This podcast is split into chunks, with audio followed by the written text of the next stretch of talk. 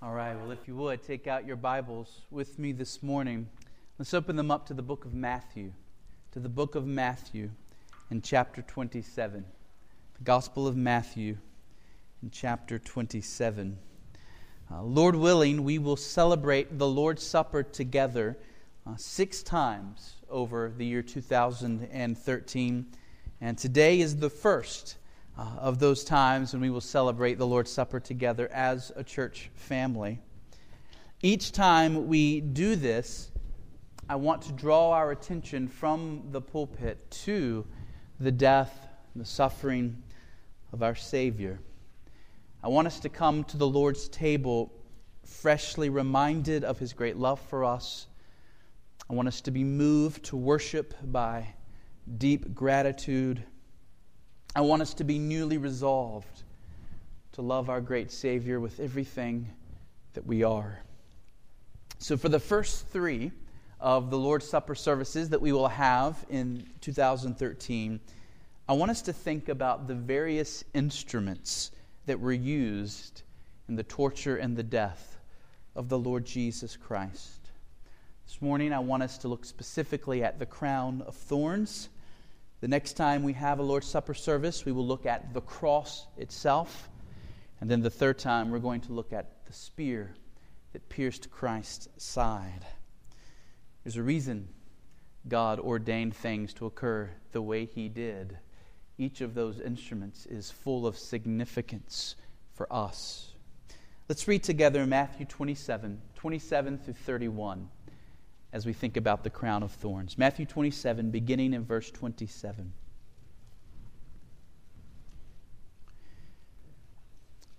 Then the soldiers of the governor took Jesus into the governor's headquarters, and they gathered the whole battalion before him, and they stripped him and put a scarlet robe on him, and twisting together a crown of thorns, they put it on his head and put a reed in his right hand. And kneeling before him, they mocked him, saying, Hail, King of the Jews! And they spit on him, and took the reed, and struck him on the head. And when they had mocked him, they stripped him of the robe, and put his own clothes on him, and led him away to crucify him.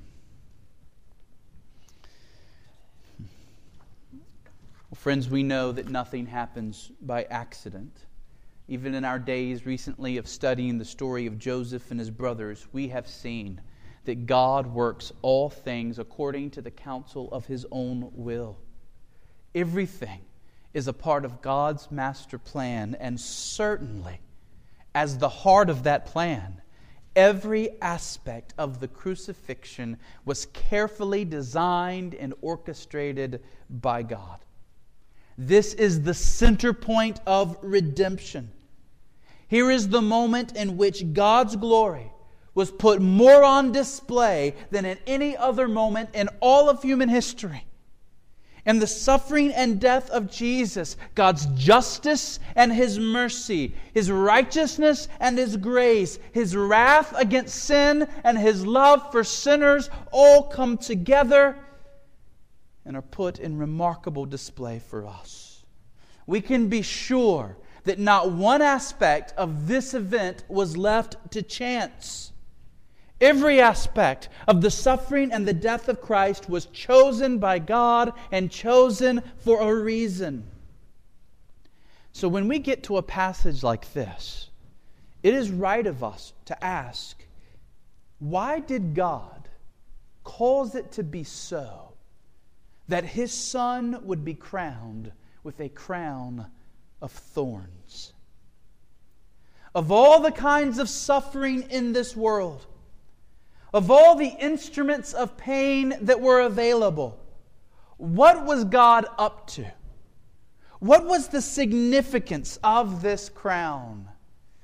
This morning, I want to give you some biblical answers to that question. And the first is this the crown of thorns was a crown of mockery. The crown of thorns was a crown of mockery. It is clear in this passage that this is what the Roman soldiers were doing when they twisted together this crown. They were mocking our Lord. Jesus was taken by Pilate's soldiers into the place that Matthew calls Pilate's headquarters. Now, though it's called Pilate's headquarters here, it goes by other names elsewhere in Scripture. It was a structure known in Roman times as a praetorium. It was a structure that served not only as the headquarters of Pilate, but as the headquarters of all of Rome's rule in Judea. It was from this complex that Roman guards received their training. It was in this structure that Roman guards were to receive their equipment and their orders for duty. It was a very busy place. It was a large place.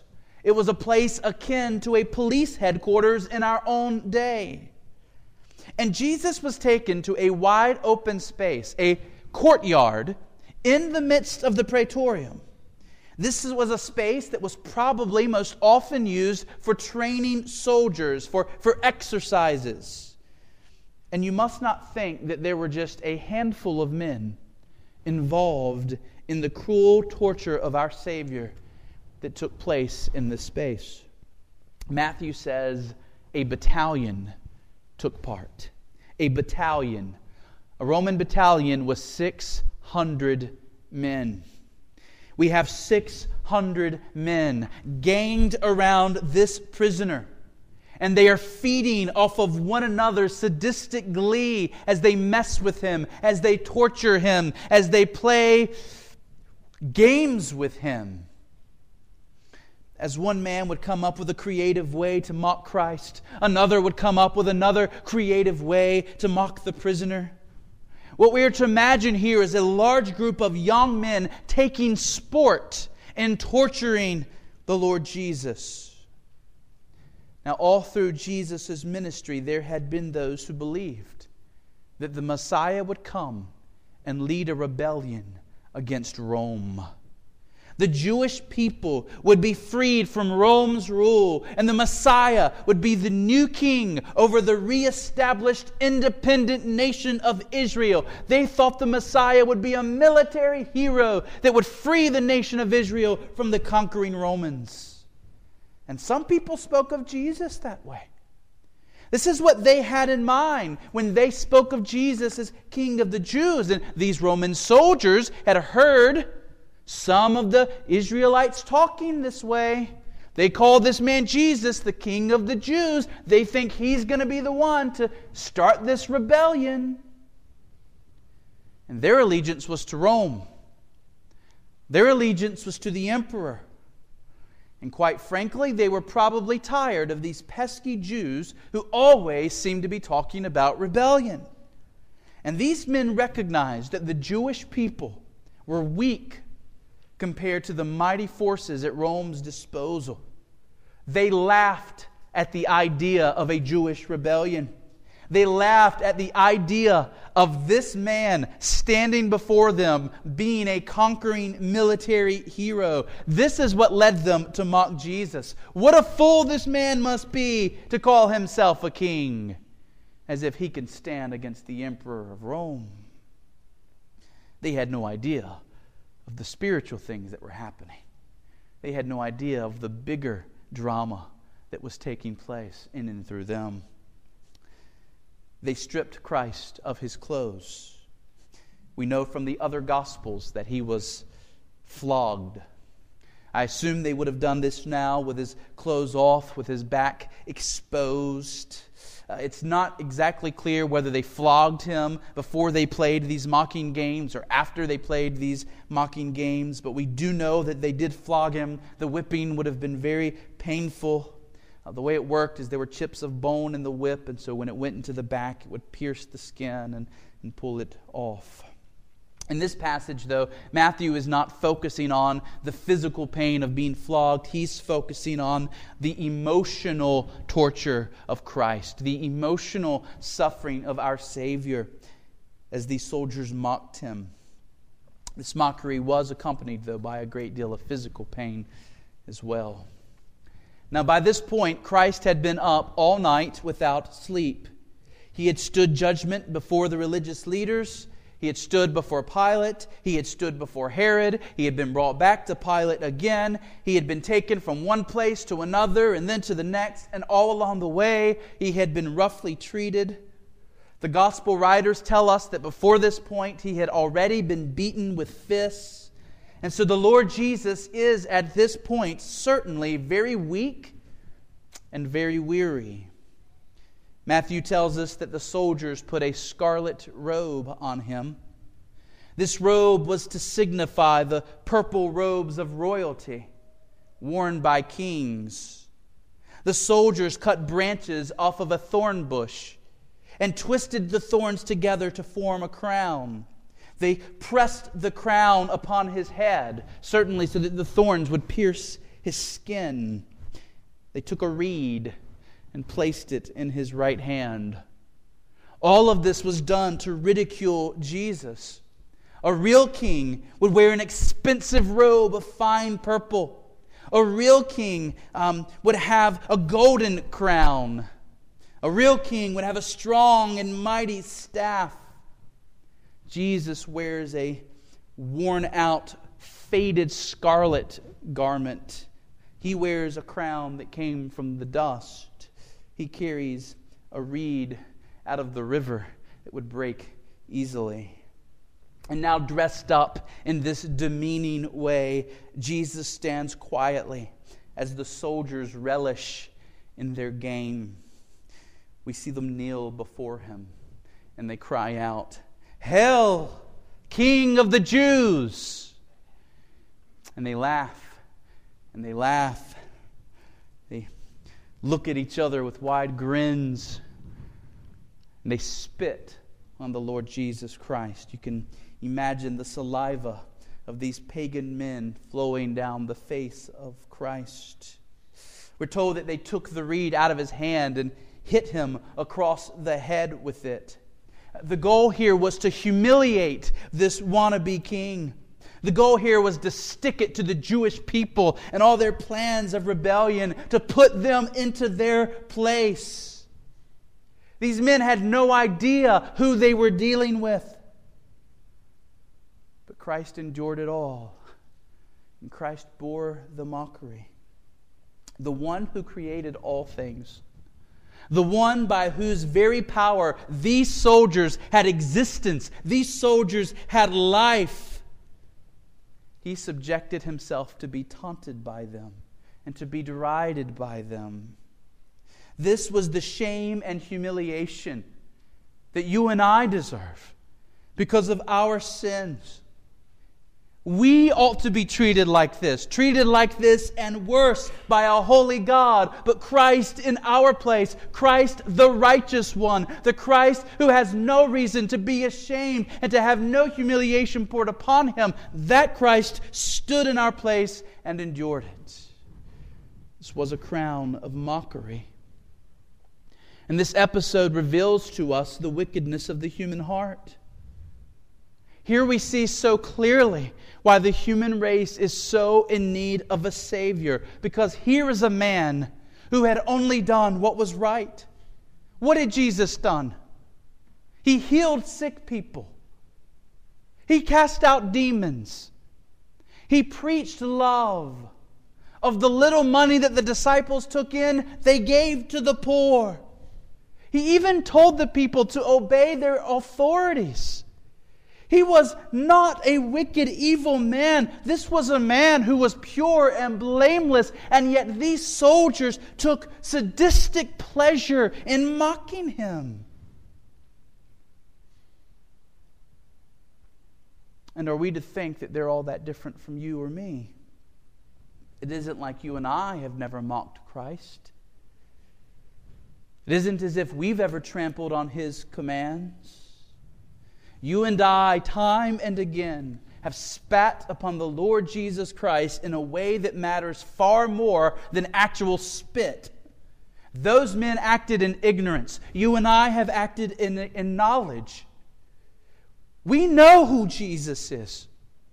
Yet, how many times, knowing who Jesus is, have we refused to give him the honor he is due? How many times have we set ourselves and our own supposed wisdom against His and done what we thought was right, rather than what He says is right? How many times have we done our will rather than His? We have treated Christ as though His robe is only a robe of faded scarlet. We have treated Jesus as if his only crown is a crown of thorns. We have treated him as if his only staff is a reed. We've treated him as if he's no real king at all, not one to be feared, not one to tremble before.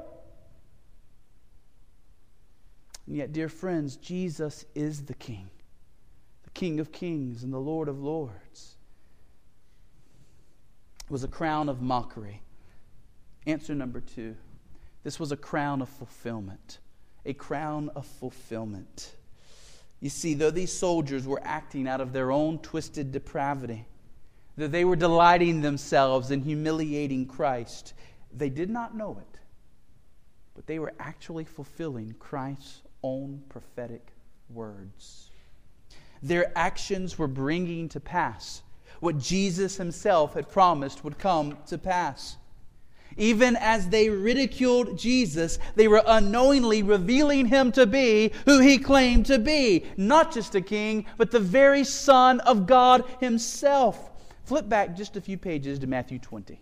Look at Matthew 20. Let me show you something here. Matthew 20, beginning in verse 17. Matthew 20 and verse 17. And as Jesus was going up to Jerusalem, he took the twelve disciples aside. And on the way, he said to them, See, we are going up to Jerusalem, and the Son of Man will be delivered over to the chief priests and scribes, and they will condemn him to death and deliver him over to the Gentiles to be mocked and flogged and crucified, and he will be raised up on the third day. So these soldiers are actually bringing to pass the prophetic words of Jesus. They are proving Jesus to be who he claims to be. Now, by the way, this isn't the only prophecy that they're fulfilling. In fact, the crown of thorns were themselves prophetically typified in the book of Genesis. Do you remember the deeply moving story of Abraham preparing to offer up his son Isaac as a sacrifice to God? We studied that a couple of years ago, that, that passage in which we saw that all through that passage there's aspect after aspect after aspect pointing to the cross. That account of Abraham preparing to sacrifice Isaac is pointing straight to the cross. But one of the most amazing parts of that story is this one Abraham has the knife raised, he is ready to slaughter his son. Abraham's heart is breaking. He is doing what he knows he must, he is acting in faith. And as he is about to take the life of Isaac, an angel of the Lord, the pre incarnate Lord Jesus Christ, calls out for Abraham to stop and to Abraham's great relief, Isaac is spared. A substitute sacrifice has been prepared by God. There is one who will be sacrificed in Isaac's place. Listen to Genesis 22 13. And Abraham lifted up his eyes and looked, and behold, behind him was a ram caught in a thicket by his horns. And Abraham, when he went and took the ram and offered it up as a burnt offering instead of his son. So Abraham called the name of that place, The Lord will provide, as it is said to this day, On the mount of the Lord it shall be provided. What was the substitute for Isaac? It was a male sheep, a ram.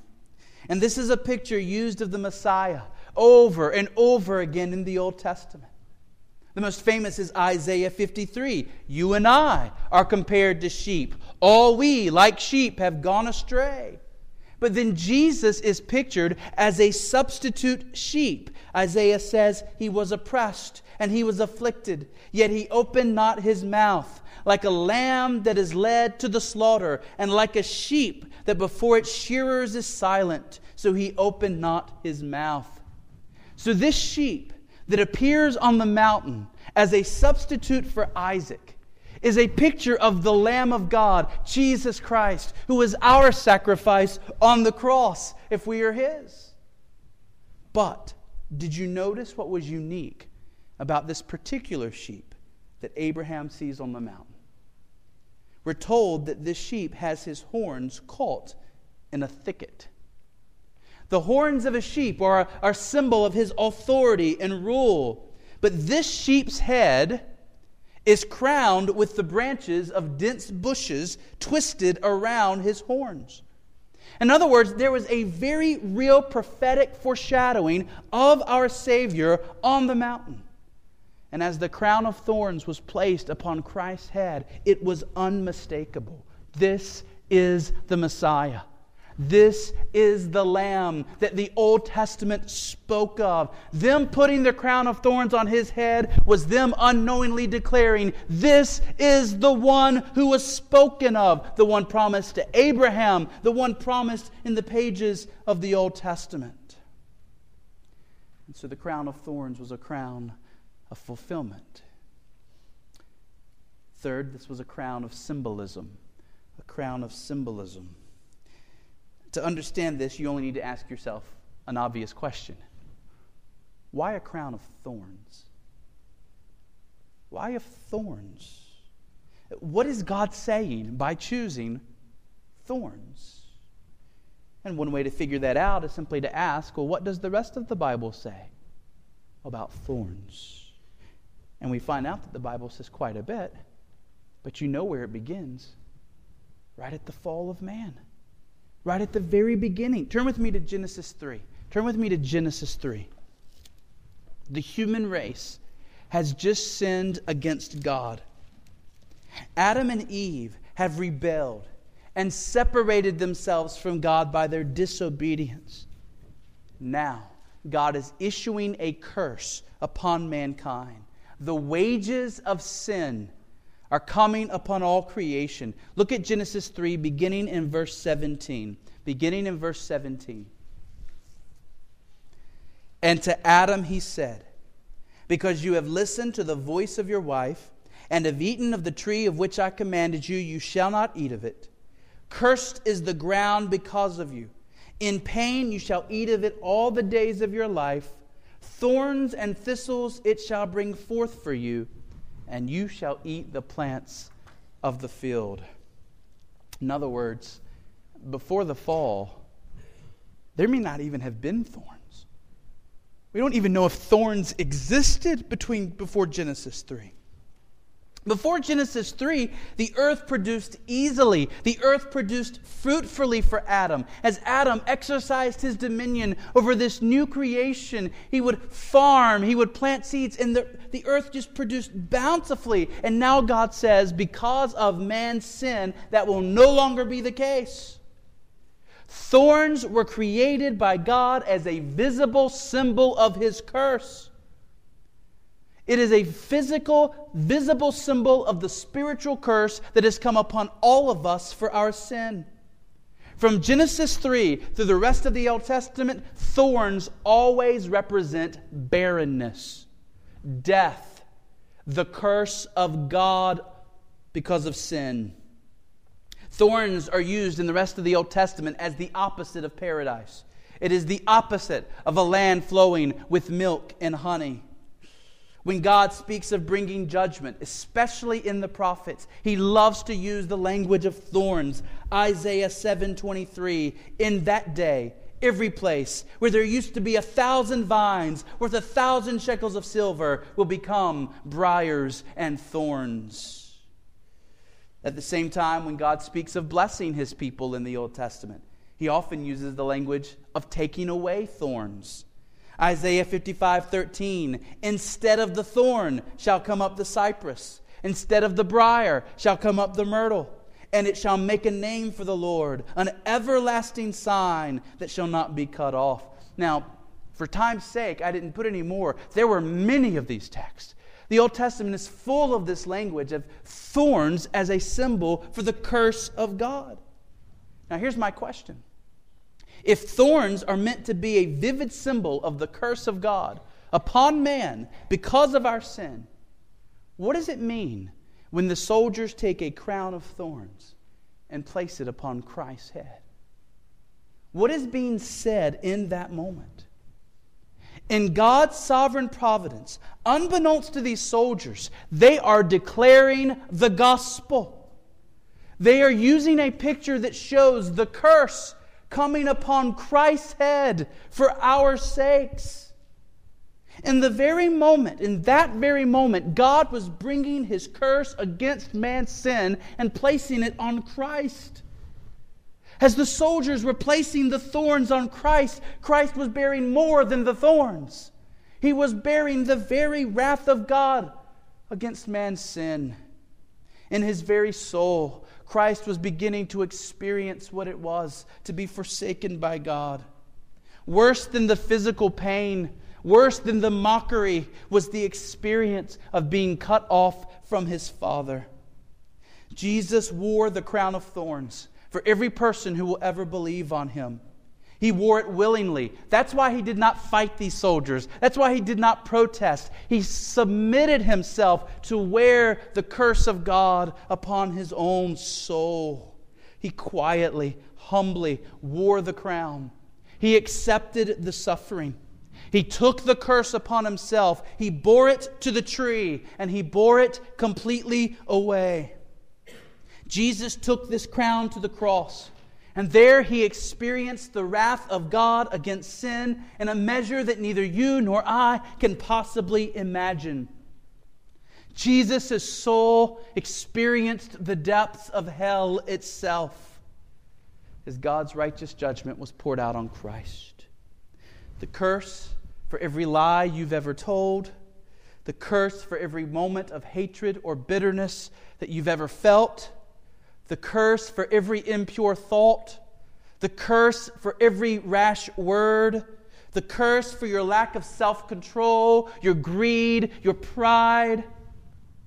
Our sins pile up like Mount Everest, and the guilt of our sins reaches to the moon. But Christ fully drank the cup of the wrath of God for his people. It was all poured out on him, it was emptied upon his head that you and I might be spared. Amen. Galatians 3:13 Christ redeemed us from the curse of the law by becoming a curse for us as it is written cursed is everyone who is hanged on a tree Jesus was stripped of his clothes and his dignity so that we could be clothed in the sparkling raiment of his righteousness. Jesus wore a crown of thorns that God could be just in giving us a crown of righteousness. Hear me, dear Christian. Do you want to know what love is? Here it is God's righteous wrath poured out on Christ in our place so that we could live forever in his love and his mercy justice fully satisfied. We are justly held guiltless in God's sight. We are blameless before the Father because of Jesus. We now live in God's blessing because His wrath has been fully propitiated at the cross, so that God has nothing but love, love, love. No more wrath for those who are united to Christ. And so, dear friend, the question is this Are you united to Christ? Did Jesus wear the crown of thorns for you? Are your sins forgiven? Or will you find yourself standing alone before the judgment seat with the penalty of your sin still standing on your head? Trust the Lord Jesus Christ. He wore the crown of symbolism, he, he bore the curse of God for all who would believe on him. And so I close with this answer, this last answer. Yes, it was a crown of mockery. Yes, it was a crown of fulfillment. Yes, it was a crown of symbolism. But it was also a crown of foreshadowing. Of foreshadowing. Because it foreshadowed another crown that would be placed on the head of the Lord Jesus Christ. The soldiers laughed and laughed at this bleeding, broken man. They delighted in the silly crown that they had made for him. They gleefully scoffed at the idea of this man having any authority at all, but by wearing the crown of thorns, Jesus earned from his Father a greater crown. The crown of thorns did not last. The crown of thorns has turned to dust, but Christ's body did not turn to dust. Jesus fully obeyed his Father. He did everything his Father asked him to do. He obeyed even to the point of dying on a cross. And now, having accomplished redemption for all who will repent and believe, it was the Father's joy to raise Jesus from the dead and to give to him all authority and all power over all the world. He wears a better crown, he has all authority. God had promised blessing to Adam if Adam would be faithful. Adam wasn't. But Jesus, the second Adam, was. And now Jesus has entered into his reward. Jesus rules over all, not only as the Son of God, but as the Son of Man who fulfilled all that God called him to do. All of those who reject Jesus, who mock Jesus, who treat Jesus and his people with scorn, are hereby put on notice. Listen to how our Messiah is described in Revelation 14 14. Then I looked, and behold, a white cloud, and seated on the cloud, one like a son of man, with a golden crown on his head, and a sharp sickle in his hand. You see, the Lord Jesus' crown of thorns has been traded for a crown of gold. The reed has been traded for a sickle. And why a sickle? Listen to the next two verses. And another angel came out of the temple, calling with a loud voice to him who sat on the cloud Put in your sickle and reap, for the hour to reap has come, for the harvest of the earth is fully ripe. So he who sat on the cloud swung his sickle across the earth, and the earth was reaped. Jesus has earned a golden crown. He has all authority and power. And what is he using his authority and power to do? To reap a harvest for God to save people from every tongue, tribe, and nation, to bring to his Father safely anyone and everyone who will believe on his name. The crown of thorns was a foreshadowing of the true authority of the Lord Jesus Christ. And so, dear friends, Jesus has authority to save. He has authority to save even you if you are not his. Your sins are not too great for him. His sacrifice was sufficient. If you will have Jesus as your, as your Savior, if you will follow him as your Lord, if you will trust him as your shepherd, you will find that everything he endured was for your sake. You will find that he is full of love and compassion, that he delights to use his authority to care for helpless sinners like you and me. And so, as we come to the Lord's table, we should come to the Lord's table just as we are, even with all our sin. But we're to come in faith. Faith is what makes Jesus our Jesus. Faith takes the person and the work of Christ and makes them ours, so that we are His and He is ours, and we are forever safe and secure. As we take the bread, we are declaring that Christ's body was broken for us as we take the cup, we are declaring that Christ's blood was shed for us. He is everything that we need. He is more than we could ever want. If you do not know this Savior, then I hope that you will watch as we take the Lord's Supper, that you will see his substitutionary life and death proclaimed to you, and that you would stop trying to earn favor with God by your own works. Instead, I hope that you will rest in what Christ has done for you. He bore the curse of God for sinners so that we might have his blessing forever and ever. Amen. Let's pray.